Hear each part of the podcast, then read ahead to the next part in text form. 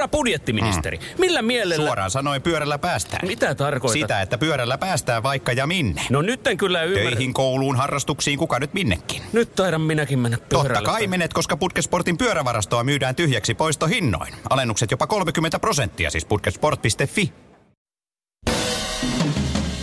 Tervetuloa Jenari podcastin pariin. Minä olen Tuomas Rantsi. Ja minä olen Yrjö Häme. Ja tämä on Suomen suurin ja paras NFL-aiheinen podcast.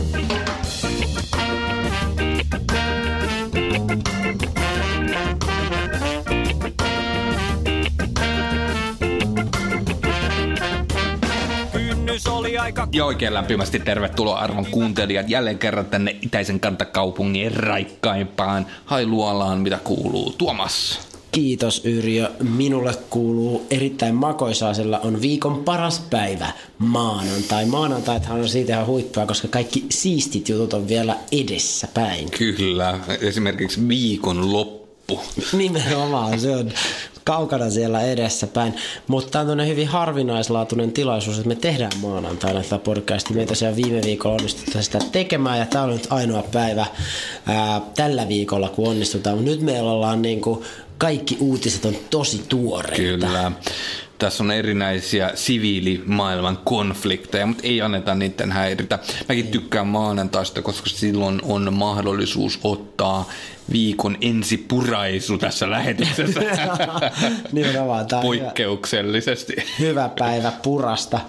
Ja et muuta ikinä arvaa, missä mä olin viikonlopun. Mä veikkaan, että sä olit Kristianiassa tuolla Tanskan suunnalla, eli Kööpenhaminen tässä lähiössä, jossa saa vapaasti rellestää tämmöisten aineiden kanssa hyvä veikkaus, mutta pois se minusta. Minä en käytä mitään sellaisia aineita. Mä olin laivalla. Oh. Ihan kuule, eikä millä tahansa vähän premium-luokan laivalla. Oli Siljan aluksella. No, no niin. Tukholmassa asti. Mikä on ei-premium-laiva, jos Silja on No se laiva. toinen, se punaisempi. Toinen niistä. Onko tämä mielipide vai fakta? Tämä on mielipide, täysin mielipide. En, enkä tiedä, että onko niissä esimerkiksi merkittävää hintaeroa. Mutta mulla on sellainen mielikuva, ainakin se, sanotaan, että hytit on selkeästi isompi kokoisia, perushytit, ja siellä on jotenkin vähän sellainen parempi fiilis. Itse asiassa tämä Silja Serenade, jolla me juuri olimme, niin oli itse asiassa vastikään rempattu, näin siis luin lehdestä, että siellä on laittu juttu uusiksi. En huomannut sitä sinänsä, kaikki näytti identtiseltä siihen, mitä se on aiemmin ollut. Mutta yksi, mitä huomasin, mikä oli tosi positiivinen juttu, oli, että ruoka ravintoloissa mm. oli hyvää. Mm. Et en mä nyt ole mikään sellainen ruokavalittaja yleensä, mutta yleensä mm. mulla on sellainen mielikuva, että laivoilla niin. se on niinku aika sellaista keskinkertaista. Mutta oli niinku tosi onnistuneita. Ne oli varmaan jotain à la carte. À la carte, joo. Ja kyllä mä söin myös yhden sen salaatin, vaikka tosi miehet ei salaattia syö. Niin sekin oli kyllä niinku ihan viimeiset Voi salaattikin olla à la carte. Niin voi olla, mutta oli semmoinen niin kuin, valitse kolme täytettä. Ai, ai, ai. Haluatko tietää, mitkä täytteet? Mä oon, en mä kerro sitä. Mutta joo, oli ihan, ihan, ihan hauska kokemus kieltämättä. Tota, um, Kolmen lihan salaatti. Kolme, kyllä. Salami, pekoni, liha, pulla, salaatti. Tuntee olonsa kevyeksi. Mä harvoin sitä ottaa mitään niinku kikerne artisokkaratkaisua sit kuitenkaan, vaikka joskus salaattiin päätyisikin. Meat lover salad. Joo, tota, eikö tämä Serenadeassa, missä me joskus käytiin silloin, kun se oli suht uusi? on varmaan Serenade ja Symphony ovat sisaraluksia sieltä noin 30 vuoden takaa, milloin ne, ne tulivat, että ne enää ihan, ihan nuoria ole. Mutta ei olla mekään. Eipä olla mekään tästä premium-nimityksestä tuli mieleen, kun menin ostamaan Volkswagen-merkkisen auton. Onneksi olkoon. Niin, niin, joo, kiitos, mutta äh, isäni totesi, mm. että on jotain oikein premium. Okei, okei. Okay, Se taitaa olla se Audi se premium-merkki, ei, ei, ei, kyllä Volkswagen on premium Onko se enemmän tuolla niin kuin kaukoidessa valmistetut on niitä niin kuin normaalimpia? Mä en, mä en tiedä, mä en tiedä. Kuulemma Dacia ei ole niin. romanialaista. Aivan. Mutta, tota, mä... No mutta on se hieno saksalaismerkki tuo Volkswagen. No joo. Sitten, ei Aika todella... kansanauto onkin. se on nimensä mukaisesti kansanauto se ei, siis ehkä Volkswagenissa löytyy jotain hienompia malleita, ei todellakaan ole yksi niistä, ja tämä oli myös käytetty, että tota, tällaista luksusta tässä elämässä. Kyllä, kyllä. Me ollaan aika usein puhuttu sun autokaupoista tässä podcastissa, mutta yksi puheenaihe, jonka mä haluaisin ottaa, että itse asiassa meiltä yksi kuulija tai useampikin on tainnut kysellä tuosta meidän tunnarista, mikä meillä soi tässä mm. ta- taustalla, niin haluaisitko kertoa, että mikä tämä oikein on tämä tunnari? Se on semmoiselta edesmenneeltä bändiltä kuin Tirehtöörit. Tirehtöörit, cool. Löytyy itse Spotifysta toi biisi, ja mm-hmm. jos mun muisti pelaa, mä voisin... Se biisin nimi on Varoitus. Niin, varoitus. Mä muistan sen verran, joo. siis on, mä oon itse soittanut tässä bändissä, oli tämmöisiä vetäviä hahmoja, vaikka nyt en varsinaisesti siinä. Sähän soitit enemmän edes- torvea, eli olit Torvea. torvisti. Turvisti, joo. Kyllä me, se on varmaan kymmenisen vuotta ainakin se bändi kasassa. Joo. Alkua, josta ei osattu kyllä soittaa pätkän vertaa, mutta siinä sitten kehityttiin ja sitten on ää, eri tyypit mennyt, menneet eri suuntiin. Eri, erityisesti esimerkiksi se rumpali Iikka mm. sitten soittaa semmoisessa kuin The Valkyrians nykyään, joka on sitten jo vähän eri luokan menestystä saanut bändi. Että tota, oli sitten paljon niinku hyötyä. Me, me nyt soitetaan tällä Niin. Direhtöörien ydinkokoonpanoa, sanotaan näin, niin tässä The Apollonians bändissä, Pystyykö sitten tuore The Apolloniansia kuuntelemaan nyt tai pian jossain? pian. Meillä Joo. on EP-julkkarikeikka Cool. tulossa tuossa Okei. neljäs päivä tammikuuta tuolla Maskotissa. Okei, Helsingin täällä itäisessä kantakaupungissa. Itäisessä kantakaupungissa kyllä siellä parin muun bändin kanssa soitetaan, että sitten okay. kuulolle. Se on perjantai-päivä kello kahdeksan. Onko se tota, EP julkaistaan silloin, niin vasta silloin, kun sitä voi kuunnella jossain Spotifysta tai muualla, tai onko se Öö, voi olla. Mä en tiedä, se kuulemma kestää pari viikkoa. Meillä on tässä vielä miksauksia mm. tehdään. Tässä miksaaja pyysi viimeisiä kommentteja ja tuunataan niitä. Okay. Pyysimme yhdeltä kaveriltakin kommentteja, se on semmoinen reggae-mies. Se, Soitatteko te jotain reggae-musaa? no ei, mutta se tietää tämän, tästä tyylistä. Sanotaan noin, kuunnellut paljon rytmimusaa. Kyllä puhut sä tästä keskikaupungin pitkätukasta. Joo, kyllä. Totta, kyllä. Mutta hei, meillä on tosiaan podcasti tänään luvassa ja Ykä, sä oot valmistellut meille teeman, että ennen kuin mennään Joo. noihin ää, menneen yön peleihin, niin mikäs meillä oli teemana? Meillä oli teema, joka on tämmöinen ajankohtaisaihe, joka on äh, Green Bay Packersin ja Chicago Bearsin kautta Staleysin rivalry. Rivalry-teemalla Ja tämä liittyy, tämä on siis ajankohtainen sen takia, niin. että tämä näiden kahden joukkojen välinen peli pelataan jälleen nyt tulevana viikonloppuna, eli 16. päivä, Joo. joka on jo näiden joukkueiden, niin monesti, olisi voinut laskea tämän etukäteen, mutta se taitaa olla 198. No ne on pelannut monta kertaa. Kyllä. Hypätäänkö suoraan? Anna mennä. Tässä alettiin tiputtelemaan mm. näitä numeroita. Kyllä, niin kyllä, mene vaan, mene vaan eteenpäin. Eli tämä legendaarinen rivalry alkoi melkein sata vuotta sitten vuonna 2021, kun Chicago Steelers voitti Green Bay Packersin 20-0 Cubs Park Stadionilla. Tosiaan ennen tätä, tänne, tämänhetkistä kautta nämä joukkueet oli kohdannut 96 kertaa ja tämä on siis NFLn eniten pelattu kaksinkamppailu. No niin. Bears on ollut pitkään tässä historiassa edellä voitoissa, mm-hmm. kaudesta 33 aina kauteen 2000 16. Okay.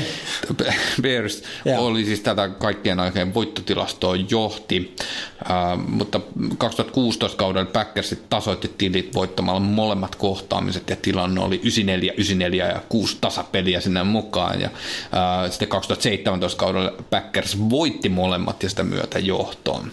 Tällä kaudella itse asiassa Packers voitti tänne kammat sinne, että Kyllä. Chicago nyt ei pääse vielä tällä kaudella ainakaan tasoihin, Joo, että vaikka näin. nyt on ehkä vähän parempi paremmin pärjännytkin kaiken kaikkiaan. Kyllä. Uh, Mutta ehkä siitä poikkeuksellinen kausi, että sen aikaa, mitä on itse seurannut NFL, niin on ainakin sellainen mielikuva, mikä ei ole siis loppuuttoman pitkä aika, että just siinä aikana Packers on ollut niin vahvasti dominoivampi Kyllä. joukkue. Joo, se on totta. Tää palataankin tähän. Äh, Voimme sen täältä poimia välistä myös. Äh, tässä tulee näitä ö-sanoja. Öö, Siitä on joku kommentti.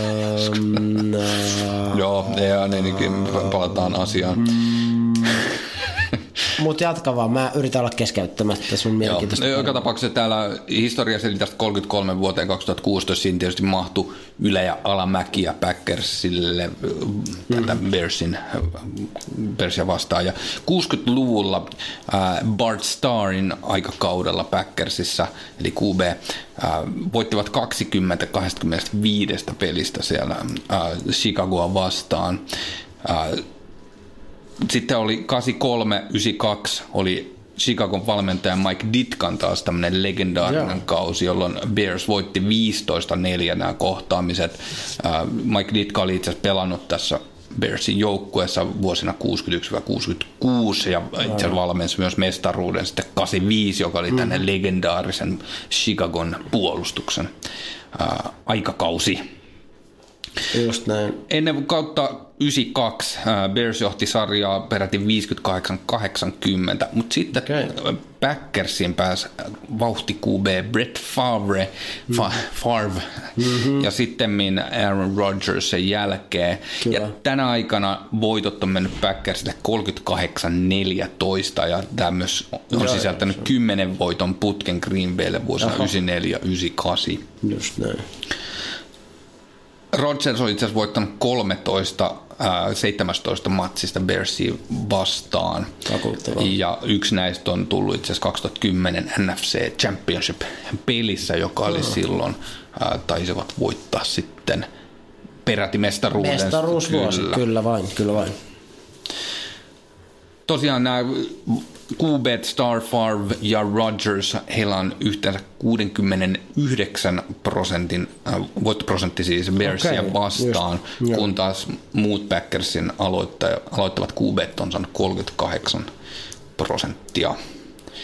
Nyt kun mä katson noita, niin niissä on aika suunnilleen tupla, tuplasti enemmän näillä kolmella QBllä, jotka on tavallaan ollut Packersin henkilöityjä. Nimenomaan, ja sitten just tässä näin, just Bearsia näin. vastaan Kyllä. tämä näkyy sitten tietysti siinä on Bearsin kokoonpanot vaikuttanut tähän yhtälöön myös. Kyllä vaan. No kaksi joukkuetta on voittanut yhteensä 22 mestaruutta, josta 13 Green Baylle ja 9 Chicagolle. Näistä tosin Huh, su- siinä on aikamoinen. Niin, on, näistä on tullut suurin osa ennen Super Bowlia, eli viisi on ollut Super Bowl aikana, joista Green Bay johtaa sitten 4-1. Aivan. Eniten pisteitä 55 vuonna tuli, kun Bears voitti Packersin 52-31 ja vähiten pisteitä vuonna 32, kun peli päättyi 0-0 tasapeliin. Vuonna 32. Kyllä, tässä historiikkia. Joo, just näin. Uh, isoin voitto äh, marginaali oli Bearsilla vuonna 80 61 7 pistettä vastaan ja tästä Oho. tuli jonkinlaista riita myös jonkkueiden välillä, kun uh, Bearsin puolustus sitten blitzasi neljännellä kvartterilla vielä, kun olivat 50 pisteen johdossa. Packersin säkit. valmentaja ei oikein mennyt Ymmärrän, ymmärrän. Muutama highlight sitten historiasta vuonna 2024. Bears voitti matsi 3-0 Packersin vastaan, mutta tämä oli ensimmäinen NFLn peli, jossa pelaajia heitettiin ulos tappelemisen johdosta. Okei, okay, just. 85, äh, kun Bears tosiaan voitti tämän Super Bowlin, äh, niin tässä kohtaamisessa Packersit jättivät hevosen lantaa Bearsin pukuhuoneeseen. Se on aina hyvä idea. Joo. Mutta se oli tosiaan Packersin kotipeli, että mä en tiedä, ehkä se sattui sitten omaan nilkkaan, mutta Niin, ehkä niin. tämä lanta oli helpompi kuskata sinne kotistadionin pukuhuoneeseen. Bears kuitenkin voitti matsi 16-10. Okei. Okay. Kummallakaan näillä joukkueilla ei ole äh, tämmöistä ammattimaista cheerleading, äh, miten on Aa. muuten suomeksi? Ne on cheerleadereitä ihan. Joo. ryhmää. Eli Packersilla on tämmöisiä äh,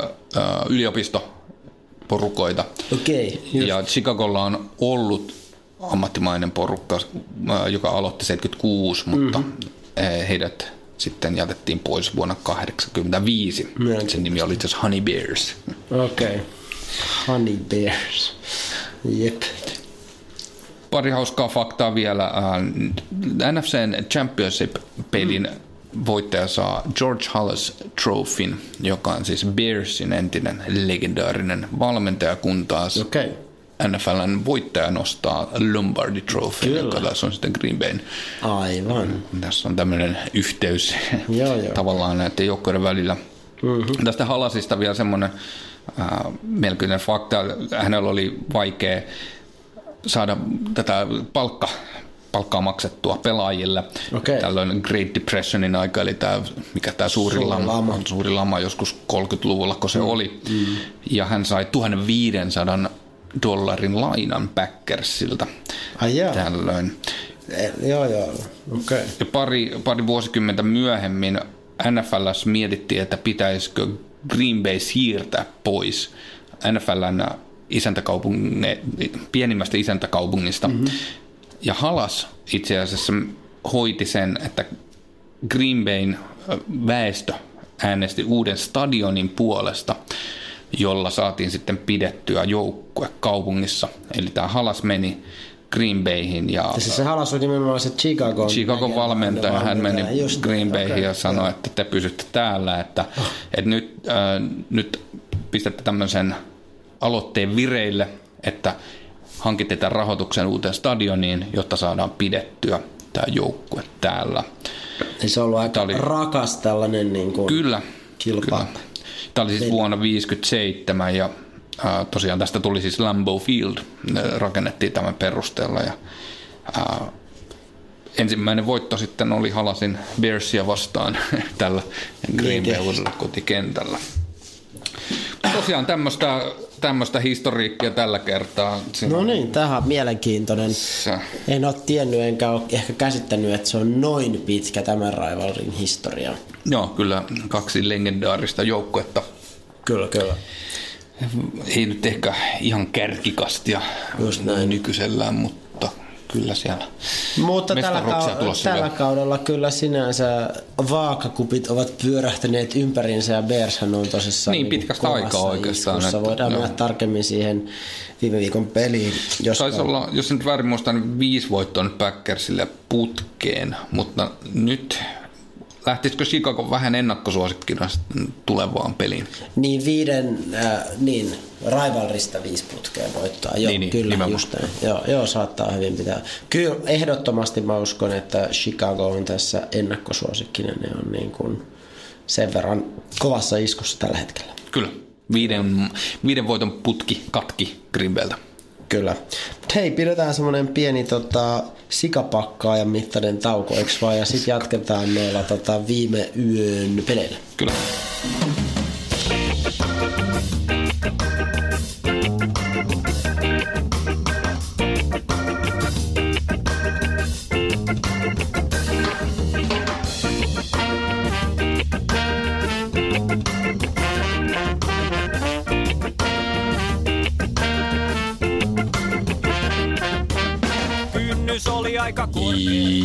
Lämpimästi tervetuloa takaisin.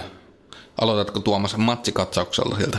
Ehdottomasti mennään äh, tuonne sunnuntaihin ja kello kahdeksaan Suomen aikaa. Silloin pelattiin Kansasin Arrowhead Stadionilla kova matsi, jossa oli loistava Ravensin puolustus, joka lähti testaamaan Chiefsin räjähtävää hyökkäystä.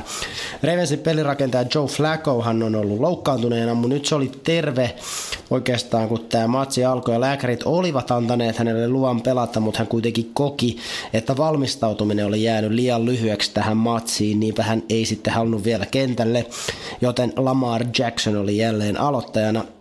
Tämän Jacksonin johdolla Ravens on voittanut kolme edellistä peliä, niinpä tässä on spekuloitu, että otetaankohan sitä Flacco ylipäänsä aloittamaan, kun hän on täydessä pelikunnossa, vai saako Jackson jatkaa siellä, mutta kyllä toi päävalkku John Harbaugh on sen verran niin kuin kova flakko, jos ei fani, niin usko häneen on niin kova, että kyllä mä nyt uskon, että se flakko pääsee jälleen starteriksi.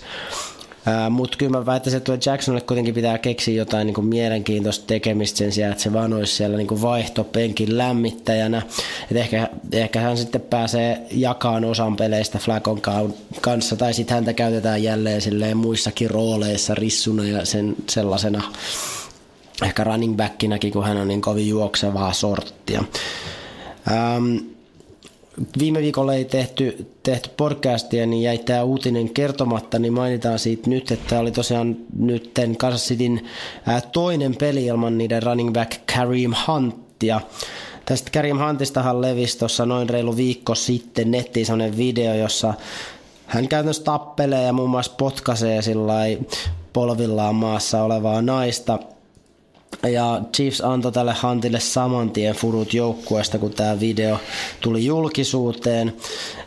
Virallisessa tiedotteessa tosin todettiin, että, että näiden tota, furujen syy oli Huntin valehtelu tähän asiaan liittyen, ei niinkään se itse väkivaltainen käyttäytyminen.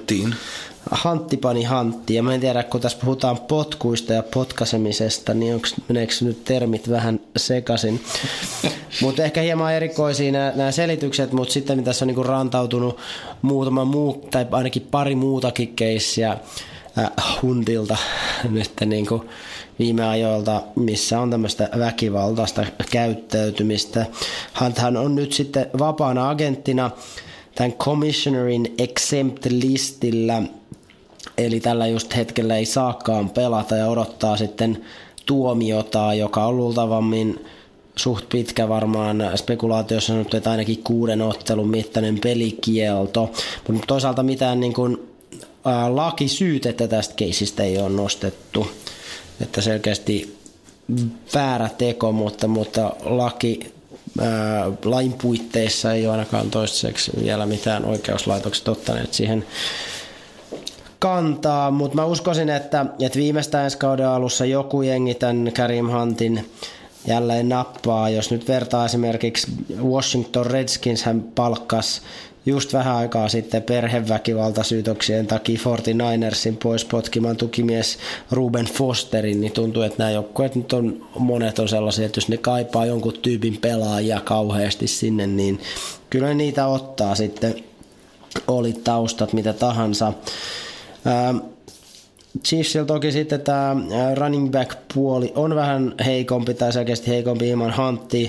Ne sainas running back Charkandic Westin sinne backupiksi, mutta ei ole vielä käyttänyt häntä kentällä tällä kaudella. Että Weston oli aiemmin jo pelannut siellä joukkueessa, mutta tämän kauden aluksi hän sai käytännössä lähtöpassit, kun häntä ei siellä oikeastaan enää tarvittu.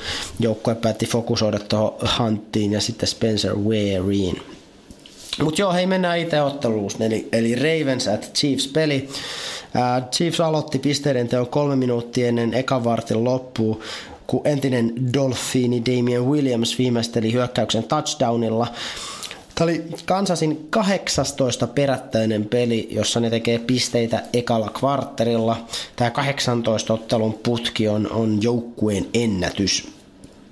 Seuraavalla drivilla Ravens käyttää kahdeksan downia purjehtiessaan kentän läpi. Ja mielenkiintoista oli, että kaikilla noilla downeilla juostaan palloa, eli ei heitetty kertaakaan. Ja tämä drive päättyi sitten Kenneth Dixonin touchdowniin. Tässä vaiheessa peli oli tasan 7-7. Kokonaisuutenakin tässä pelissä Ravens juoksi palloa paljon enemmän kuin heitti. Juosten tuli 198 jaardia ja ilman kautta syntyi vain 123 jaardia. Eli mielenkiintoinen painotus siellä Ravensillä. Seuraavaksi sitten Chiefsin potkasia Harrison Butker epäonnistui hänen 51 jaardisessa potkumaalissaan. Ravensin Justin Tucker puolesta onnistui omassaan tosin selkeästi lyhyemmässä 28 jaardisessa. Niinpä tässä vaiheessa ottelu Ravens siirtyi johtoon.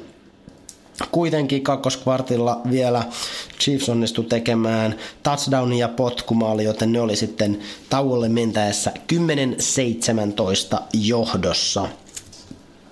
Kolmannen vartin lopulla Ravensin Lamar Miller heitti touchdownin sitten Max Williamsille, jolla peli meni tasoihin.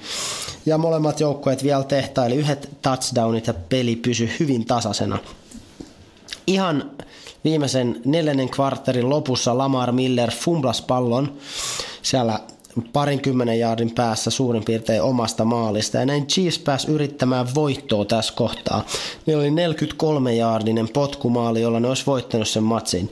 Mutta Justin Tuckerin potkumaaliyritys meni kuitenkin jälleen ohi ja päädyttiin jatkoajalle.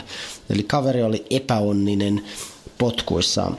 Jatkoajalla Chiefs sai ensin pallon, ne eteni hienosti lähelle maaliin ja tällä kertaa ne pääsi yrittää 36 jaardista potkumaalia.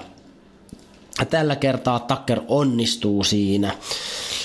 Ravens pääsi vielä yrittämään tasotusta tai ohimenoa, mutta eivät onnistuneet pisteiden teossa. Lopussa itse asiassa käyttivät vielä Robert Griffin kolmosta pelirakentajan. Ilmeisesti siellä oli jotain pieltä sitten tota Jacksonilla jotain loukkaantumishuolia, kun RG3 otettiin kentälle. Mutta näin siis Chiefs sitten voitti erittäin tiukan matsin jatkoajalla lukemin 24-27.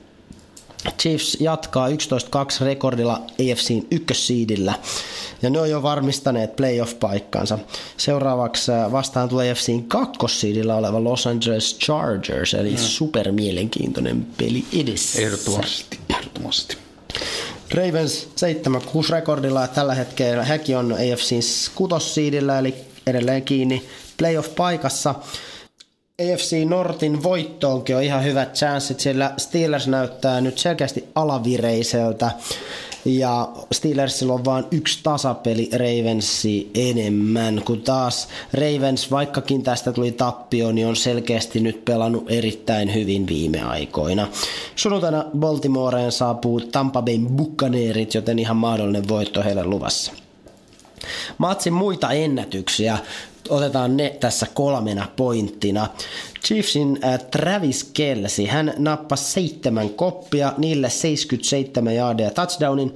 Näin hänestä tuli NFLn ensimmäinen sisempi laita hyökkäjä, eli tight endi, joka on kerännyt vähintään 80 koppia, 10 jaardia kolmella perättäisellä kaudella. Kova jäbä toi Travis Kelsi siis. Toinen pointti, toinen ennätys. Kansasin puolustuksen linjamies Chris Jones otti pelissä yhden säkin. Näin hän on ottanut vähintään yhden säkin yhdeksässä perättäisessä ottelussa yhden kauden aikana ja tähän ei ole itse asiassa kukaan pystynyt NFLssä ainakaan vuoden 1982 jälkeen, jolloin näitä säkityksiä alettiin virallisesti tilastoimaan yksittäisille pelaajille. Sitä ennen tämmöistä tilastoa ei ollut. Chris Jones siis kova säkitysspesialisti. Ja sitten kolmantena pointtina, kun Chiefsistä kerran puhutaan, niin ei voida kyllä olla mainitsematta Patrick Mahomesia, joka kovasti skabaa Drew Breesin kanssa tästä MVP-tittelistä. Mahomes viskeli tässäkin ottelussa 377 jaardia ja kaksi touchdownia, niinpä hänestä tuli vasta kolmas pelinrakentaja, joka on ekalla tai tokalla kaudellaan saavuttanut vähintään 4000 heittoja ja 40 touchdownia. Aiemmin tähän on pystyneet ainoastaan Dan Marino vuonna 84 ja Kurt Warner vuonna 99. Eli isojen nimien seassa tässä Mahomes nyt pelaa. Eikä tällaista kautta näin nuorelle kaifarille tosiaan ole nähty hyvinkään pitkään aikaan. Mutta tämä tästä ottelusta Hieno homma. siirrytään seuraavaan peliin. Kyllä. Eli Indianapoliksen Coltsit matkustivat sinne Texansin NRG-stadiumille. Tässä oli mielenkiintoinen äh, asetelma ennen tätä matchia. Joo. Äh, ensinnäkin Texansilla yhdeksän voiton putki. He aloittivat siis 0-3 kauden ja nyt yhdeksän voittoa putkea 9-3 tämän divisioonansa johdossa. Ja Coltsit lähti 6-6 rekordilla kolmantena, äh, kolmantena e- playoffien ulkopuolelta, eli Kyllä. joku ysisiidikö se nyt sitten Joo, on suunnilleen. näin. Ja Coltsille tosiaan jonkinlainen pakkovoitto. Mm-hmm. Texansille ei niinkään, mutta tietysti tärkeä, tärkeä olisi kotona voittaa varsinkin, kun näistä siideistä sitten äh, kisataan siellä kärjessä. Joo, kyllä. Myös ennak- ennakkoasetelmista sanottakoon, että TY Hiltonin mm. lähteminen tähän matsiin oli hieman epäselvää. Hän oli jonkinlaista olkapäävaivaa ja ollut poissa harjoituksista, mutta Coltsin kannalta onneksi pääsi osallistumaan. Tämä Joo. oli aikamoista showta. Hiltusen tykitystä. Joo, tiedätkö muuten, mistä se TY tulee? Ää, Tuomas Yri. Se on hyvä arvaus. Mä oon kuullut jonkin toisenkin version. Se on Joo. avaamaan. niin mäkin on kuullut. Joku y- ystävä se taisi olla. Saatan kuulla sen sulta, mutta tota, oli, Ei. mitä, oli miten oli. oli miten oli. Joka tapauksessa tässä matsissa Coltsin aloitus oli todella hidas. Heillä oli neljä äh, Rian auttia ensimmäisellä äh, neljänneksellä. Itse asiassa tokan neljäksen alkuun heillä tuli vielä interceptio siihen. Aika mm-hmm. surkea alku, mutta toisaalta ei Houston sitten kauheasti tehnyt enempää. Heilläkin näitä Trian autteja tuli ekalla puoliskolla peräti neljä. Yksi touchdowni sinne mahtui myös. Indy heräsi sitten tokalla kvartella kuitenkin tämän interception jälkeen. Seuraavat hyökkäykset tuli TD, TD ja field goal siellä loppu. 17-7 mentiin Coltsin johdossa tauolle, joki, joka oli jonkinlainen yllätys. Tässä oli NFL Pick Watchissa, katoin mm-hmm. etukäteen, 90 prosenttia ää, näistä niin sanotuista asiantuntijoista valitsi Texansin Texans, voittamaan joo, tämän no, matsin, joten tämä 17-7 johto ää, puoliajalla oli jonkin asteinen yllätys. Yllätys. Itsekin itse asiassa lähdin vedonlyönti markkinoille pitkästä aikaa. Pistin Texansin voittoa ja No niin. sitten kikkeriksi vielä ton ähm, Saintsin voiton, joka se itse asiassa meni jopa oikein, mutta tämä nyt sitten ei. Tässä oli tosiaan Indi kyllä näytti sitä heittopelin aatelia kyllä tässä. Joo. Ja tässä on tosiaan T.Y. Hilton, jos palataan hetkeksi, niin hän on kaikkien aikojen eniten jardia per peli kerännyt pelaaja tällä stadionilla. Okei, Sitä- siistiä, Eli joo. Houstonin kotin stadionilla T.Y. Hilton on saanut eniten jardeja per peli. Okay. Äh, se on tietysti Helpompaa, jos et sä niin usein pelaa siellä sitten. No joo, se, se tuota, mutta divisioonan vastustaja kyllä se on kerran kaudessa. Niin, kyllä. Siellä käydään pyörähtämässä. T.Y. Hilton keräsi tässä matsissa yhdeksällä kopilla 199 jardia. Oho. Ja tässä on ensinnäkin no, Indin vahvuus, että siellä on Andrew Luck heittämässä tarkkoja heittoja. Andrew Luckille 399 yardia, kaksi touchdownia ja tosiaan yksi interceptio mahtui sinne. Mutta T.Y. Hilton se kyllä näytti todella helpolta hänelle, joka on jossain määrin T.Y. Hiltonin hyvyyttä, mutta oli siellä Texansin heittopuolustuksessa kyllä aikamoista Just. tuuliajua, sanotaan näin. Texansin puolustuslinjassa äärimmäisen vahva. Indianapoliksen minkäänlaista juoksutilaa annettu. Marlon mm. Mack sai 33 jardia kasaan tässä ja Luck keräsi 16. Mutta ne oli siinä melkein ne jardit. 50 näin. jardia taisi tulla yhteensä maata pitkin. Mutta heittäen 399 jardia, mm. niin tulee mieleen, että olisiko nyt Texansien kannattanut käyttää yksi niistä clownivalinnoista sinne tota, secondaryin sitten mieluummin. Ehkä, ehkä. Joo. On se, siis Watt ja Clownihan on nämä tehomiehet muun Kyllä muassa on. siellä linjassa, Kyllä mutta, mutta tosiaan ei, ei paljon auta, kun sen tulee tuommoinen heitto äh, linko kone. Juuri ja tällä, että jos Texans nyt kuitenkin varmaan menosta sitä playoffeihin, niin täytyy sanoa, että ei, ei, ei pärjää tämmöisiä paljon heittoja. Niin, Vastaan, joo. Tosiaan Houstonin puolella sitten heittopeli ei kulkenut ihan yhtä hyvin. Äh, Deshaun Watson sai 267 yardia, äh, yksi TD mahtui sinne mukaan, mutta minkälaista T.Y. Hilttosen vertasta mm. staraa sieltä ei löytynyt. Griffin, eli Titan Griffin keräsi 80 yardia, Demaris Thomas 48 yardia, mutta siinä, siinä olikin oikeastaan tuossa saldoja, koska maata pitkin ei kauhean paljon paremmin mennyt. Lamar Mill 33 yardia, Alfred Blue 21 yardia ja Deshaun Watson ke- keräsi siihen 35 yardia päälle, mm-hmm. mutta yhteensä alle 100 yardia jäätiin maata pitkin. Niin äh, kyllä tämä oli itse asiassa, vaikka lopputulos oli 24-21 äh, Coltsille, niin tämä oli jossain määrin kyllä näytti aika selvältä mm-hmm. tosi pitkään tämä matsi. Eli 17-7 tauolla molemmat teki TDn kolmannella kvartterilla, mutta Texans pääsi kaventaa ihan lopussa kaksi ja puoli minuuttia jäljellä, kun tuli tämä kavennus TD sieltä ää, 14-24 tilanteesta 21-24 loppulukemiin, mm. mutta mut siinä se oli vähän semmoista jo, että tämä on aika taputeltu Just näin. Garbage time pisteitä. jossain määrin näin. No kuitenkin, äh, itse asiassa mainittakoon vielä tässä, että toi äh, puolustus Coltsilta pelasi oikein mallikkaasti. Säkitti peräti viisi kertaa Dishon Watsonin. Siellä muun muassa melkein suomalainen Margus Hunt sai yhden Kyllä. Äh, säkin. Muut oli Leonard Autry Moore, josta keräsivät sitten loput neljä näistä viidestä säkistä. Mm-hmm. Mutta ei siitä sen enempää. Houstonin puolustus, legendaarinen puolustus, sai vain kaksi. Watt ja Covington siellä Joo. pistemiehenä siinä. Mutta joka tapauksessa Indin uh, playoff-jahti jatkuu ja Houston sitten jatkaa edelleen kärjessä, mutta ero kaventuu sitten kahteen Coltsia vastaan.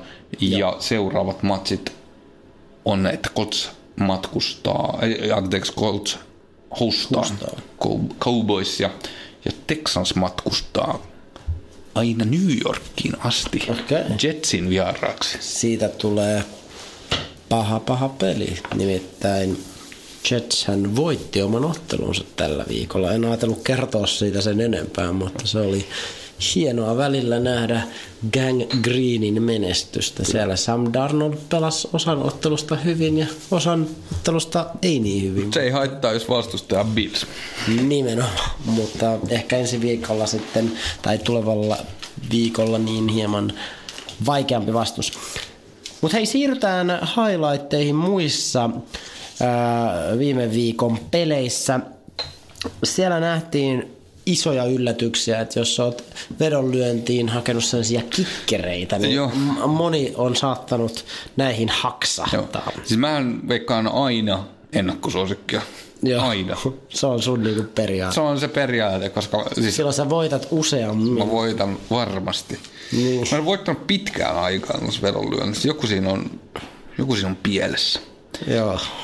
Veikkaan, että se on ne kertoimet. Aina välillä sä kuvittelet, että nyt sä oot kräkännyt sen systeemin, mutta sit se ei välttämättä lennä silti.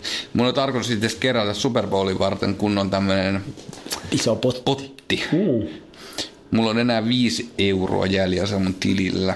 Se nyt ei ole sujunut ihan odotetulla tavalla. Joo, ja jos sä se- vaan niinku niitä ennakkosuosikkia pelaat, niin se aika hitaasti sieltä valtavaksi potiksi kasvaa. Niin, Mutta joku kierros mä vedän semmoisen yksi risti kaksi tyyppisen kaikki matsit ja sit, se, sit mä kasvatan sen potin Okei. oikein isoksi.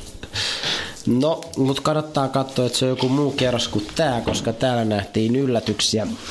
Nimittäin Miamin kala teki ihmeen kotona ja voitti New Englandin yhdellä pisteellä lukemin 33-34. No tämä voitto nyt ei sinänsä ole ihme, sillä Dolphins on itse asiassa voittanut Patriotsin kotonaan viisi kertaa edellisessä kuudessa pelissä. Tämä on mun mielestä aika yllättävä tilasto, mutta siis Miami on erittäin kova kotonaan, erityisesti Patriotteja vastaan. Mutta ihme tässä matsissa oli enemmänkin se tapa, miten tähän voittoon päädyttiin. Ensinnäkin Patriotsin varmajaikainen potkasia Steven Gostovski epäonnistui tällä kaudella ensimmäistä kertaa lisäpisteessä.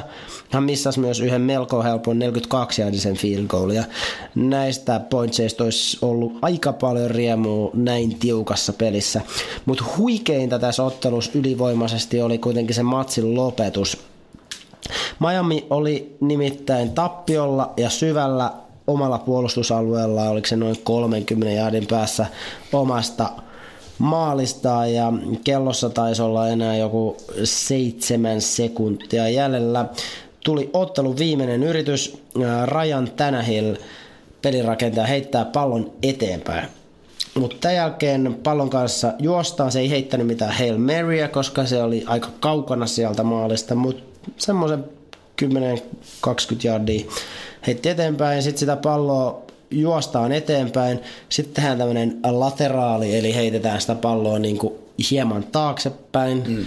seuraava jätkä saa sen pallon, sitten tehdään toinen lateraali, Siis mä haluan tähän väliin sanoa, että toi lateraalipelleily, se ei ikinä toimi. Se Siitä, ei- se kuin ikinä paha mieleen. Yleensä menee enemmän taaksepäin kuin eteenpäin. Nimenomaan. Tulee vielä tosiaan toinen lateraali.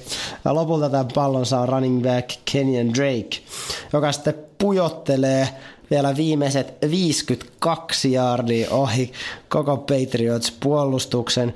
Viimeisenä lukkona siellä, eli safetynä sitten Siellä on Rob Gronkowski, jota ei tunneta erityisesti niin puolustajan lahjoista.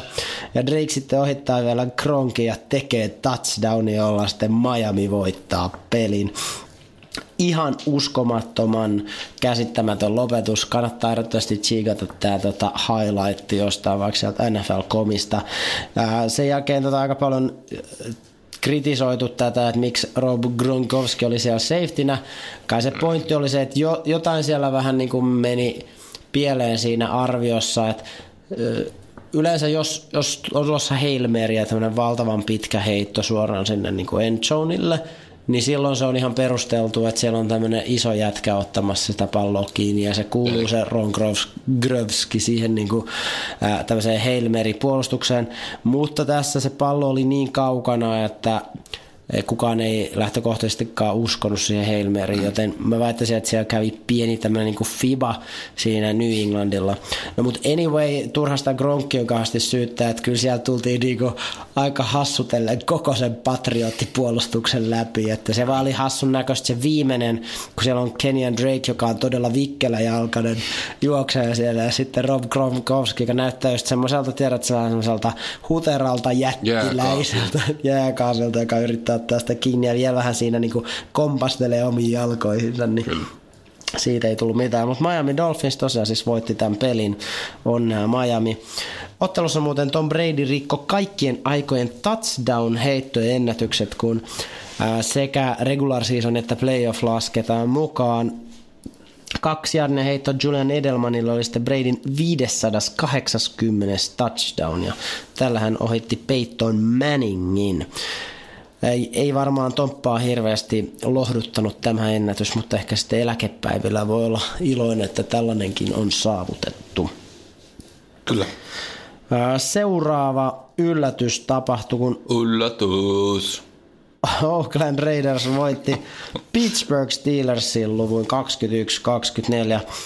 Steelersin pelirakentaja Ben Rötlisberger loukkasi kylkiluunsa kesken matsin tiimellyksen ja oli suuren osan tästä pelistä poissa, mutta hän tuli kuitenkin sitten lopussa vielä mukaan ja johdatti hienosti sitä Steelers-hyökkäystä potkumaali etäisyydelle ja potkumaalilla oltaisiin pystytty tasoittamaan se matsi menty jatkoajalle. Pittsburghin potkasia Chris Boswell hän oli 40 jaardin edessä, mutta hän kuitenkin liukastui tässä potkuyrityksessä ja näin Oakland otti sitten kauden kolmannen voittonsa. Saa nähdä, miten tämä Big Ben paranee näistä kylkiluun vammoistaan. Ää, tässä pelissä meinaa häntä turannut Joshua Dobbs ei ainakaan näyttänyt kovin vakuuttavalta. Ää, hän heitti yhdeksän kertaa palloa ja sai sillä aikaa 24 jaardia ja yhden irman. Että täytyy sanoa, että jos, no Big Ben kyllä yleensä pelaa niin kauan, kunnes sieltä alkaa oikeasti raajoja irrota, mutta nyt on niinku Steelers vähän sellaisessa niinku huonossa liuussa sanoisin. Liuuksessa, kuten Huono. Khashoggi. Äh, juuri näin. Kuka on Khashoggi liuuksessa? se, se, se ju, journalisti siellä tota, Turkissa, joka sinne omaan lähestystä. Siitä oli joku huhu, että se päätyi johonkin liuoksen osaksi. happomurha huumoria. Osa yksi. Se ei ollut kyllä ihan varma se happo. Joku, siitä oli joku haaste, haastateltiin Helsingin Sanomissa oli joku asiantuntija, joka sanoi, että se olisi se on aika epäuskottavaa, että se olisi liuotettu happoon. Aha. Niin, meinaat, että se on liuotettu johon muuhun, muuhun kuin happoon vai ylipäänsä se ei ole uskottava? Se liuottaminen, oliko se, että se kestäisi liian kauan ja siinä olisi niin muutenkin hankala järjestää se Joo. hapon säilyminen ja niin edelleen, että tota, niin just. Että se on luultavammin vaan äh, kuljetettu jonkinlaisissa – säkeissä ihan kiinteässä muodossa ulos sieltä lähetystöstä, mutta muistakaahan, jos menette Saudi-Arabian konsulaattiin tässä lähitulevaisuudessa, niin pitäkää siellä ää, silmät selässä, sanotaan näin. Että Joo. Mullahan on Saudi-Arabian viisumi. Itse asiassa taitaa olla vanhassa passissa. Mä en koskaan päätynyt menee sinne, mutta tuossa Aivan. viisumi tuli hankittua potentiaalista työmatkaa varten. Niin se on aika kuumottava mesta kai vierailla noin muutenkin, että sä voit niinku, jos joku kaifari on niinku ullatuksena piilottanut vaikka sun matkabagaasiin pikkasen jotain niinku Kokkelia. kokkelia niin Joten sit sä käy voit- silleen silloin Aina tällä. si- niin, ihan normisetti. Mutta voi niinku räpsähtää kuolemantuomio Kyllä, tai kyllä. jotain tämän tyyppistä. Siinä viisumihakemuksessa piti allekirjoittaa paperi, että tiedäthän, että muun muassa näistä seuraa kuolemantuomio. Just. Siinä oli muun muassa tosiaan mi- mikä tahansa huume, olisiko alkoholikin ollut, mä en ihan tarkkaan muista sitä, mutta se mä muistan, että mikä, mikään kristillinen symboli, jos sulla on mukana, niin voi johtaa kuolemantuomioon. Oho. Et siinä kun alle, nimi alle, Joo, siinä pitää, niin sanotaan, että aika moni saattaa kantaa jotain ristiä kaulassa. niin, kannattaa- esimerkiksi vampyyrien takia no just näin. Olkaa sitten vampyyreistä vapaa vyöhyke tai, minkälaisia vaarnoja siellä aldetaan, jolla niitä Ehkä siellä voi käytetään niin paljon valkosipulia, ettei siinä Kyllä, kyllä. Saako sinne muuten hopea tikareita vielä? Eikö niillä ole semmoinen miekka siinä? Onko se vähän semmoinen lipussa. jabeli? Se- Voihan se olla hopea sapeli. Kyllä mä luulen, että nämä hopea tikarit varmaan on ihan, mm. haluan sanoa kosher, mutta se, ehkä, se on eri uskonto. se ei ihan sovi täysin. Mutta tosiaan myös vinkkinä, että jos haluatte tietää, että millä tavalla Saudi-Arabia ää, niin kuin oikeasti meinaa puolustautua tätä ilmeistä vampyyriuhkaa varten, niin en suosittele mennä kysymään sitä sieltä konsulaatista. Onpa tyhmää juttua. Mennään eteenpäin. Ja odota, oliko sulla, oliko sulla uutisia tästä Raidersista? Ei. Mitä? No mä kerron sulle uutisen, jota on ilmeisesti aika äskettäinen. Okei. Eli Raiders on antanut potkut Olihan GM. Joo. Reggie McKenzille. Ei kun ihan oikein, niin on antoi. vuodesta 2012 kehissä. Kyllä. Ja nyt hän sitten olettaisin, että tämä huono saldo tältä kaudelta.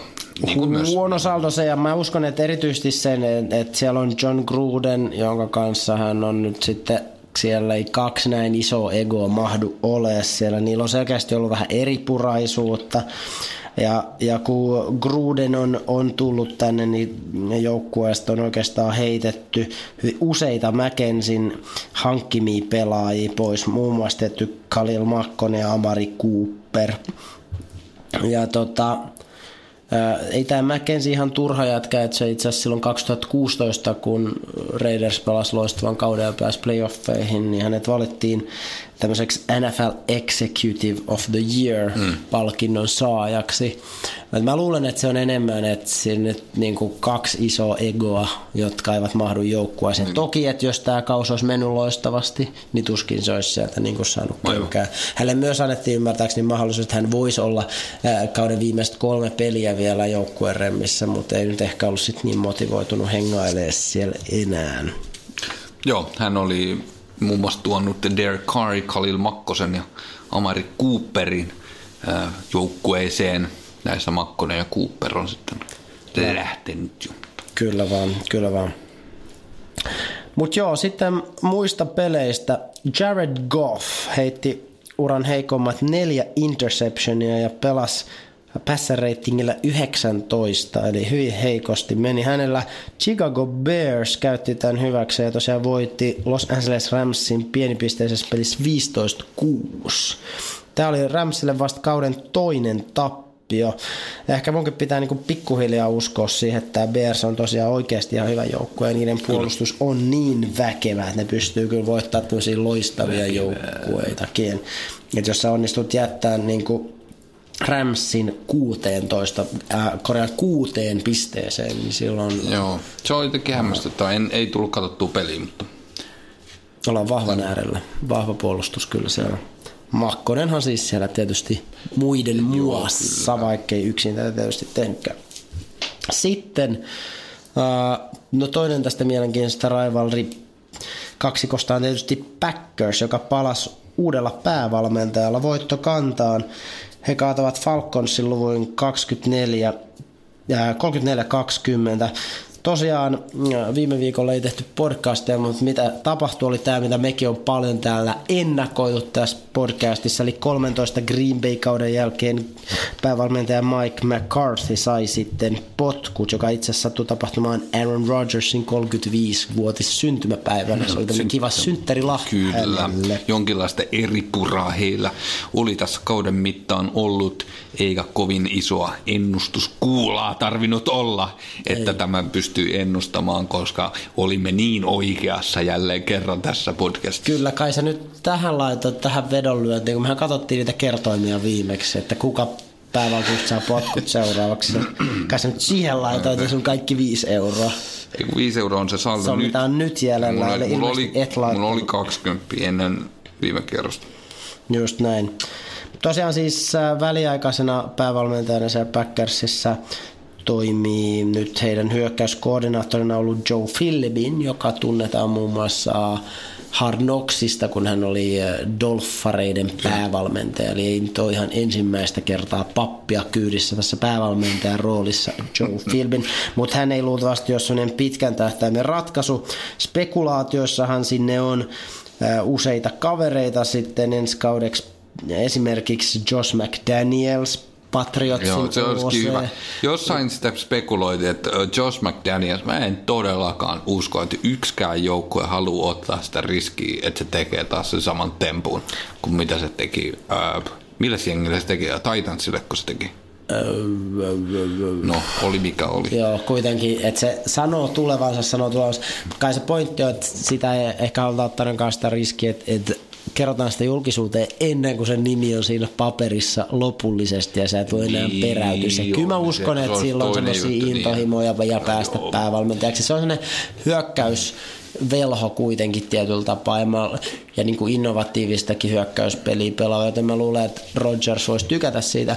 Vaikkakin täytyy sanoa, että kyllähän se on se Patriotsin ja Bradyn tapa niin kuin hyökätä on sillä tavalla vähän erilainen, että se, se on enemmän semmoinen hyvin se on niin kuin kurinalainen, mm. perustuu siihen, että tiedetään aina niin kuin mitä tehdään, mitkä on ne optiot, mm. pelataan sillä tavalla, olkoonkin loistavasti, mutta myös toisaalta sit siitä niin kuin, ää, hyökkäyksestäkin pystytään aika helposti vaihtamaan niitä palasia. Et jos joku Joo. Kaveri käy liikaa diivailla, niin vaihdetaan se seuraava. Joo, Taas Packers ja Rodgers on ehkä enemmän semmoinen, että Rodgers vaatii semmoisia luottopelaajia, luottorissuja, että se voi niinku enemmän improvisoida, tehdä näyttäviä pitkiä pelejä. Joo. Ja nyt kun sillä ei ole ollut niitä luottorissuja sillä tavalla, että ne sen niinku vanhat kaifarit on hetty pois, niin se, se on ollut ehkä sitten vähän enemmän yksin siellä.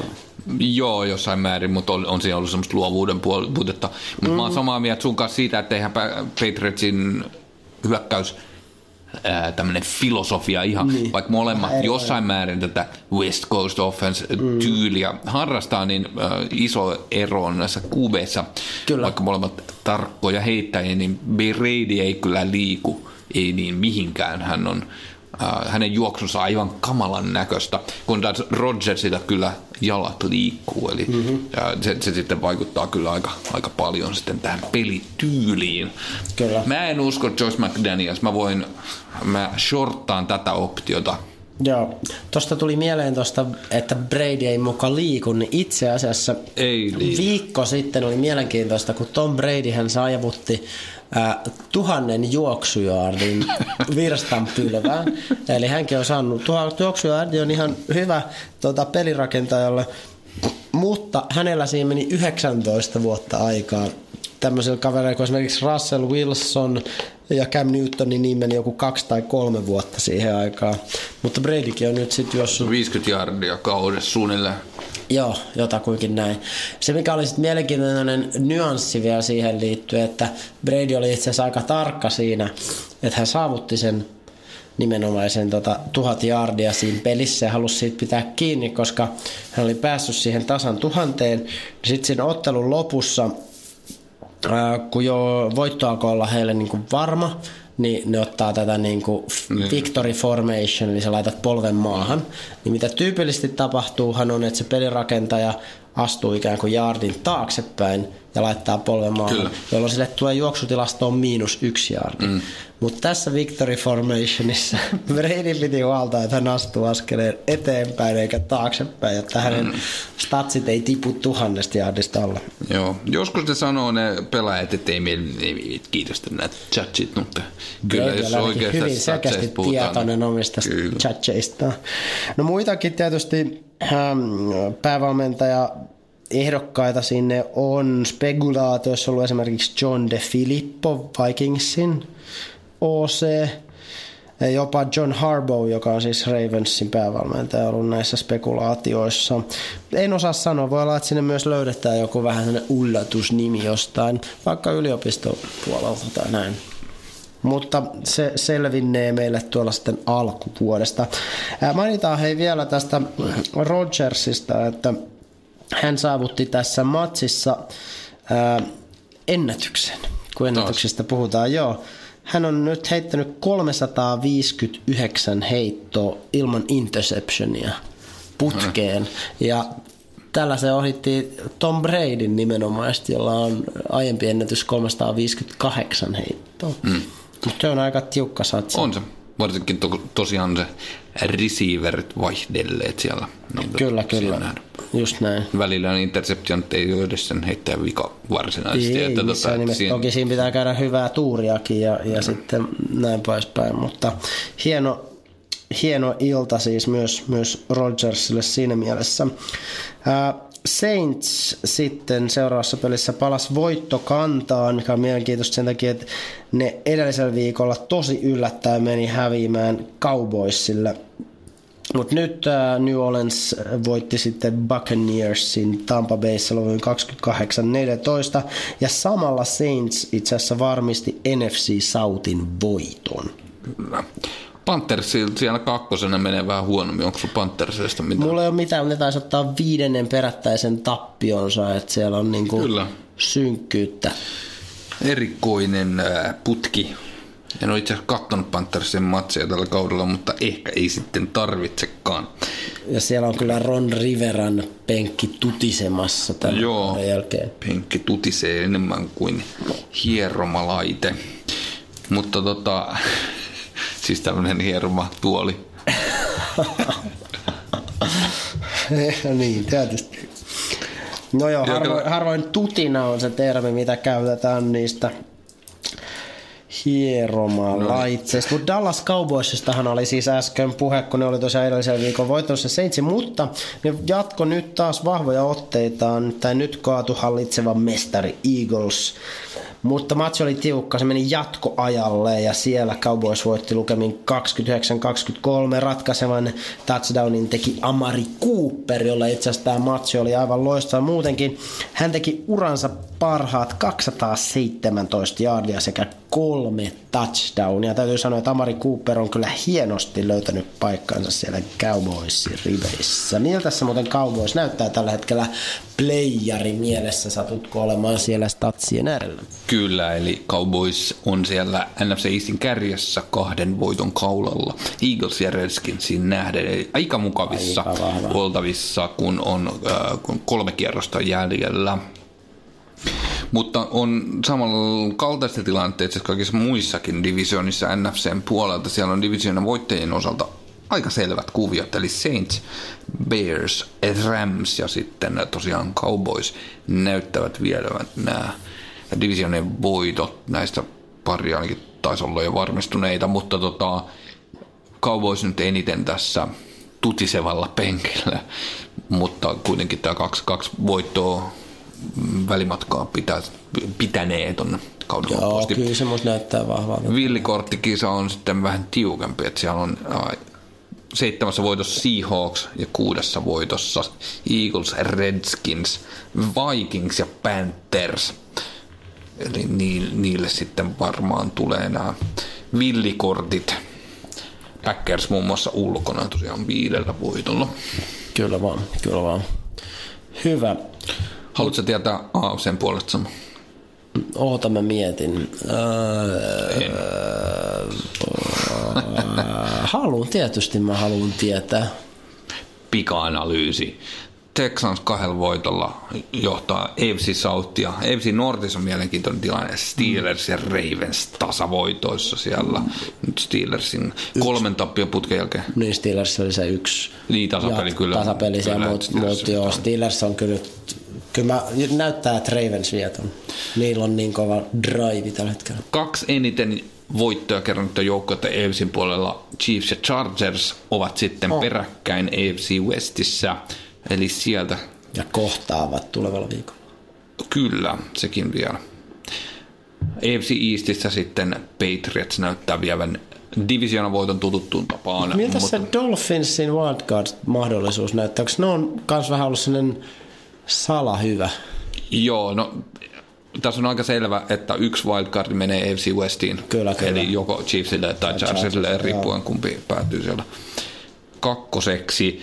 Mutta sitten se viimeinen, eli kutossiidi, niin on neljän vai viiden jengin kauppa.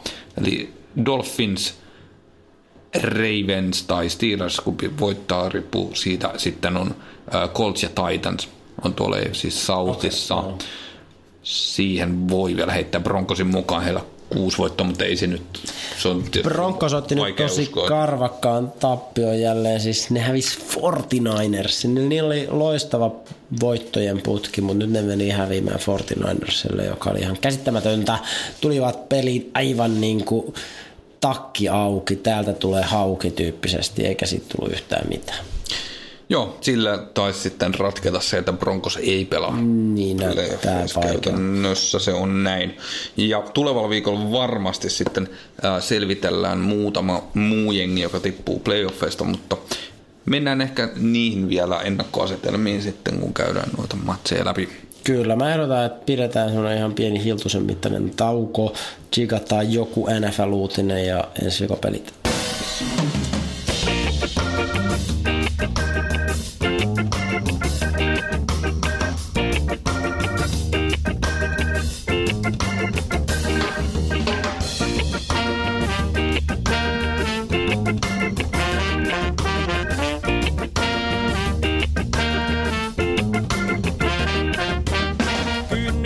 Uutisia, uutisia. Ding, ding, ding, ding, ding, ding, ding. NFL-uutisia. Nimittäin parhaalle yliopistopelaajalle jaettava Heisman Trophy, eli haimiehen palkinto, niin kuin se suomennetaan. Jaettiin nyt viikonloppuna. Äänestys oli ennätyksellisen tiukka ja yllätyksellinenkin oikeastaan. Se voitti Oklahoman 21-vuotias pelirakentaja Kyler Murray. Hän voitti suht tiukassa skabassa Alabaman eh, pelirakentajan Tua Tagovailoan. Ja tota, mielenkiintoista... Hyvin lausuttu. Eikö? Kauan olit harjoitellut tätä lausunnosta? Öö, No kyllä, tähän koko viime yö meni.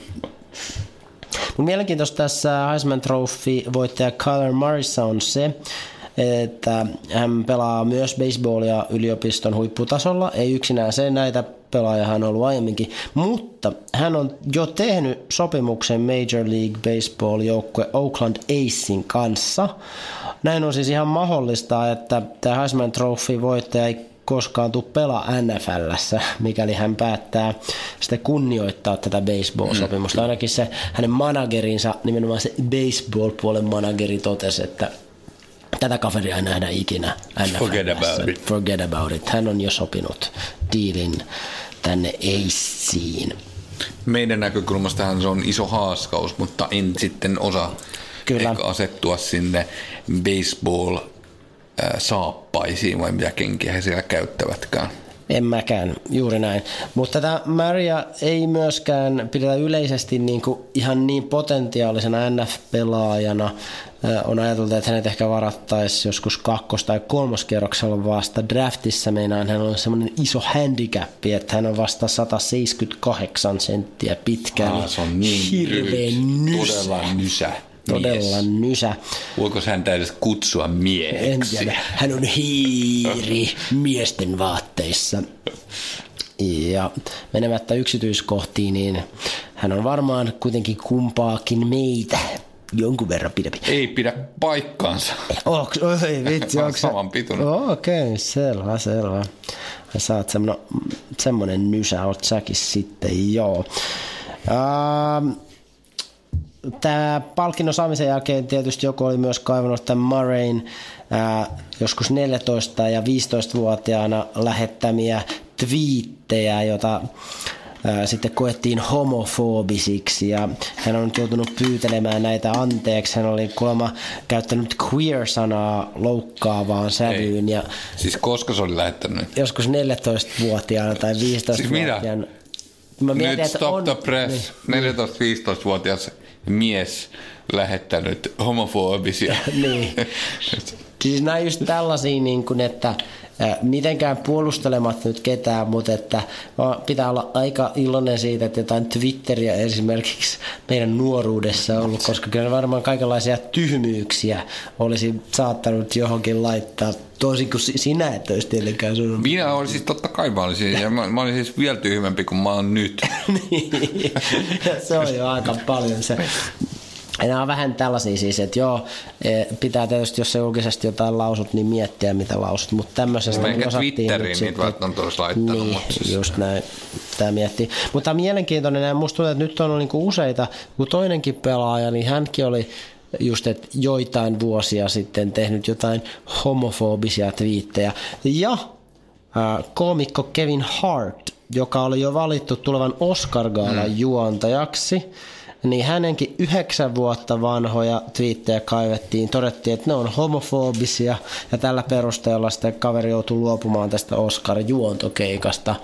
Et nyt on, ää, tehkää mitä teette, mutta älkää twiitatko homofobisia viestejä. Tämmönen Niin, se on saanut ehkä saman aseman kuin tämmöinen rasismi. Joka, niin. Sinänsä mun mielestä niin kuin, joo, sinänsä hyvä, että ihmiset osaa käyttäytyä paremmin eikä tarvitse niin kuin, nimitellä, joka on periaatteessa hyvä. Se, että yhdeksän vuoden takaisia jotain, en tiedä minkälaisia ilmaisuja nyt siinä on käytetty ja missä kontekstissa, mutta monilla rikoksillakin on jonkinlainen vanhemmis, vanhenemisaika, niin Kyllä. näissä ilmeisesti ei ole. Huonolla käytöksellä ei ole. Et siihen ei päde vanha sanonta tikulla silmään sitä, joka vanhoja muistelee. Niin. Ne ovat ikuisia, kun ne on kerran netissä, ne on aina siellä ja sä oot aina niistä vastuussa. No mutta näin. Hy- hyvä, että me tehdään tämä podcasti tonne. Kyllä, selottaa jo hieman nyt. Eli, eli mä voin Nykyiset sanoa, että sä et tule ikinä pääsemään poliitikoksi, ainakaan mihinkään merkittäviin No, rooleihin, koska joka kaivaa nämä esiin. Ja ne ei tulevaisuudessa, itse asiassa Amerikassa on nähty jo muutosta tämän suhteen, että siellä oli voi päästä jopa presidentiksi, vaikka on tehnyt kaikenlaista hassua. esimerkiksi, esimerkiksi on niin oikein hyvä esimerkki. Itse tämä mun esimerkki on huonompi kuin toi esimerkki, joten ne jätetään se tohon. Että kyllä, se, kyllä se voi vähän muuttua. Ja nykyiset hakukoneethan ei osaa hakea ääntä. Mm. Mutta sekin muuttuu sitten. Niin varmaan Mutta mä en tiedä, miksi kukaan hakisi tätä. Tämä on sitä paitsi niin marginaalinen kieli, että tämä, se maine usein liittyy sit siihen, että on tehnyt englanniksi jotain typerää. Niin, aivan niin, että, että siinä vaiheessa kun hakukoneet oppii hakemaan ääntä, niin ne ei opi hakemaan ainakaan suomen kieltä ihan Niin. hetkellä. Me voidaan täällä häröillä vielä aika pitkään. Kyllä. Aivan mahtavaa. Mutta tosiaan tämä oli Heisman Trophy, se meni sinne Color Marille onnea vaan sinne. Ja hei, jos olette kiinnostuneita Heisman Trophysta enemmän, niin kannattaa kuudella meidän viime kauden jakson numero 18. Silloin meillä oli teema oikeastaan tästä Heisman Trophysta. Siinä tarkempaa tietoa silloin siitä palkinnosta. Ää, mainitaan hei vielä, että meillä oli viikko sitten ää, viikkokilpailu, ää, jossa kysyttiin Derneverin pisteitä. Montako pistettä ne tekee ottelussa Bengalsia vastaan? Kysymys oli tietysti hieman helpompi kuin yleensä. Niitä mahdollisuuksia on hieman rajatumpi määrä. Tämän lisältä toisaalta ää, osallistujia tähän kilpailuun tuli iloisesti enemmän kuin koskaan aiemmin. Niinpä kaikkiaan kolme henkeä osui täysin oikeaan veikkaamalla Mahtavaa. 24 Mahtavaa. pistettä. Ja koska olemme niin rentoja jäbiä, niin päätimme palkita nämä kaikki kolme henkilöä eksklusiivisella Jenarihait pullon avaajalla. Eli onnittelut menee Maarialle, Seinäjoelle, Ilpolle, Kouvolaan sekä Mikolle Keravalle Ympäri Suomea. ympäri Suomea lähti siinä, kuulkaa, nuo he, luottokorttitaskuun mahtuvat pullon avaajat. Ehkä me keksitään taas tulevalle viikolle joku Super Mages Kaba. Yleensä me aina tässä vaiheessa luvataan sitä, että me ei kuitenkaan muisteta julkaista tätä, mutta seuratkaa he meidän Facebook-tiliä, koska siellä siellä tota, se tullaan julkaisemaan. Meidät löydät Facebookista nimellä NFL Jenari Hait. Haluatko, että se on viikonloppupeleistä vai otetaanko me heti tämän torstain pelin jo? Katsotaan se kohta. Katsotaan. Ja tota, mm, haluaisin myös tässä kohtaa tuoda esiin sen, että Suomen paras podcast-äänestys on jälleen käynnissä, joten äh, menkää kaikki tuota, äh, sinne äänestämään teidän suosikki podcastianne ja ihan vinkki vitonen, että jos meidän podcasti on suosikkinne, niin se löytyy sieltä N niin kuin Niilon kohdalta NFL Jenarihait. Ja tosiaan... Ähm, Ja jos se ei ole teidän suosikkipodcasti, niin älkää sitten No ei äänestämään. kannata siinä vaiheessa äänestää. Tota, linkki sinne äänestykseen löytyy meidän Facebook-sivulta, tai jos ette halua sitä kautta mennä, niin jakso.fi, jakso.fi, sieltä löytyy tämä äänestys. Ää, mitäs muuta? nflsuomi.com, siellä ne kiinnostavimmat NFL-artikkelit monestikin suomeksi on. Sinne vaan sitten mä aloin miettiä hei, semmoista juttua. Muistatko, meillähän oli viime kaudella supermenestynyt kuuntelijatapaaminen. Mm. Pitäisikö meidän taas järjestää kuuntelijatapaaminen? Joo, ei mitenkään pois suljettu. Meillä taisi olla viimeksi silloin viikko ennen Joo, kun siinä on se yksi tämmöinen väliviikko konferenssifinaali ja Super Bowlin välissä. Ehkä siinä saattaisi olla spotti. Olisiko hauska idea? Olisi hauska idea. Kyllä se voisi. Ei, ei mulla oikeasti. Se oli hauska, hauska tapahtuma. Paljon hauskempi kuin katsella vain sinun naamaasi, vaikka sitä nautinkin. Niin, Kyllä. Tota, se, oli, se oli ihan kiva. Siinä ei täydy valmistautua. Ei tarvi valmistautua, mutta palataan siihen myöhemmissä. Kuuntele meidän podcastia, seuraa Facebook-sivua, sieltä varmaan tulee sitten lisäksi. Se tammikuun viimeinen viikonloppu sanoisin. Sitähän se tarkoittaa. Se, se voisi olla alustava, lupaamatta mitään, se voisi olla hyvä alustava no. tämmöinen. Tota. Stapahan oli ihan hyvä isäntä. Se oli erittäin hyvä, sieltä saa hyviä ää, paikallisia, itäisessä kantakaupungissa tuotettuja mallastuotteita. Mutta hei, Ykä, mä ehdotan, että me siirrytään näihin tulevan viikon peleihin. Siellä on mielenkiintoinen kattaus taas pelejä, kuten Ykä tuossa mainitsit, niin torstai-illassa heti aivan loistava viikon kärkipeli. Los Angeles Chargers at Kansas City Chiefs. Eli Siinä kaksi siis- joukkuetta, joilla eniten voittoja AFCn puolella. 11 Chiefsille ja Chargersille 10. Aivan huippumatsi. Jos Chiefs vetää himaan, eli mm. koittaa mm, voitto AFC Westissä tulossa heille. Chargers voitolla pistää puntit tasoihin ja kaikki on auki. Juuri näin. Ja tota, tää on sellainen, näistä joukkueista on kuitenkin menossa villikor. Molemmat on playoff-joukkueita, nyt on kysymys sijoituksista. kyllä. Chiefs lähtee luonnollisesti äh, kotonaan Arrowhead stadionilla selkeänä ennakkosuosikkina, mutta väittäisin, että mitä vaan tässä ottelussa voi käydä. Sitten äh, kello kahdeksalta Suomen aikaa täällä on pari peliä, jotka haluaisin nostaa.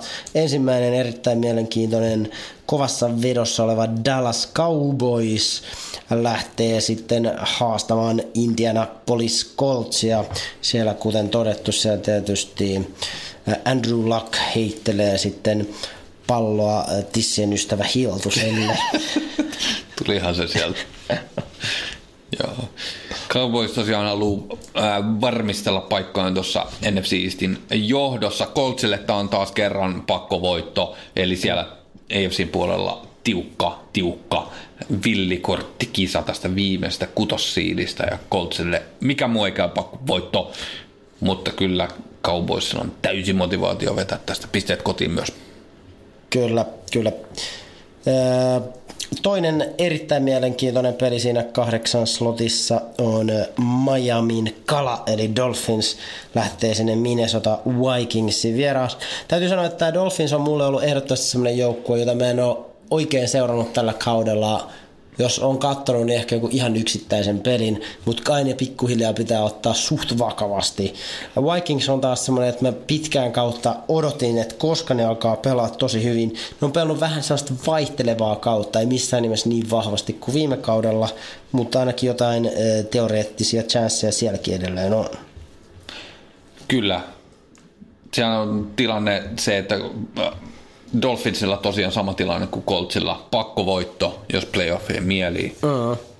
Vikingsilla itse asiassa myös, eli se on 6-5-1, mitä se on, yksi matsi vähde, vähemmän, joku matemaattinen, ah, ne pelaa vasta tänään, ilmeisesti Vikings, 13 matsinsa. Se on muuten totta, siellähän on Seattle Vikings-peli vielä kyllä. tänään Monday Night Me Footballissa. ollaan lähty keulimaan tässä selvästi. Kyllä, kyllä. Eli Vikingsin ennakkoasetelmat sitten riippuu vähän tästä matsin lopputuloksesta, eli kyllä. ei sitä nyt tämän pidemmälle spekuloida tässä. Ei.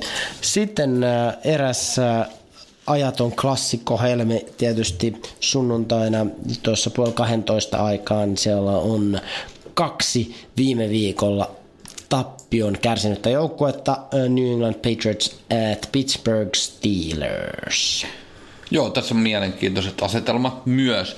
Patriots näyttäisi kahden voiton kaulalla vievän tämän tosiaan tämän FC Eastin voiton Dolphinsin nenän tai sanotaanko hänen pyrstön.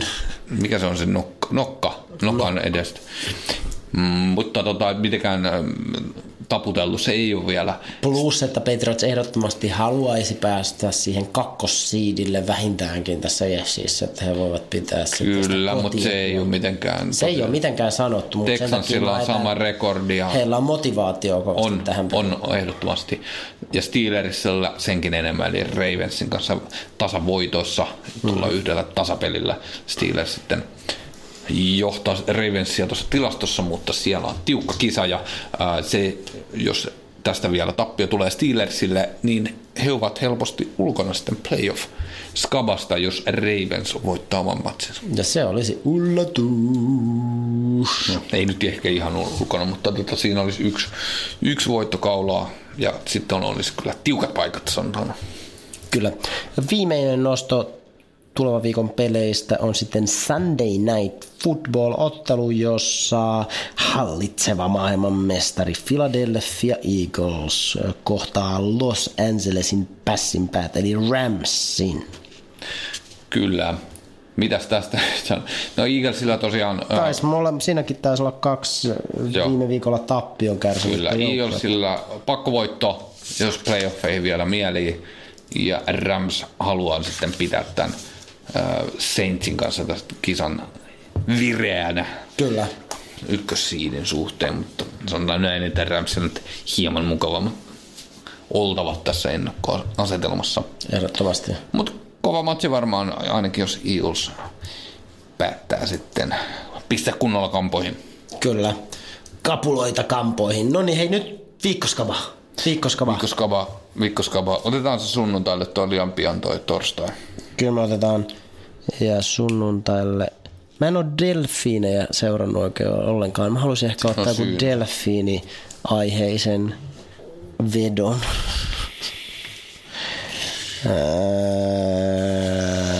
Tämä on niin hyvä. Nyt on radion ytimessä. Mua ainakin kiinnostaisi delfiinien äh, heittojaartit tulee.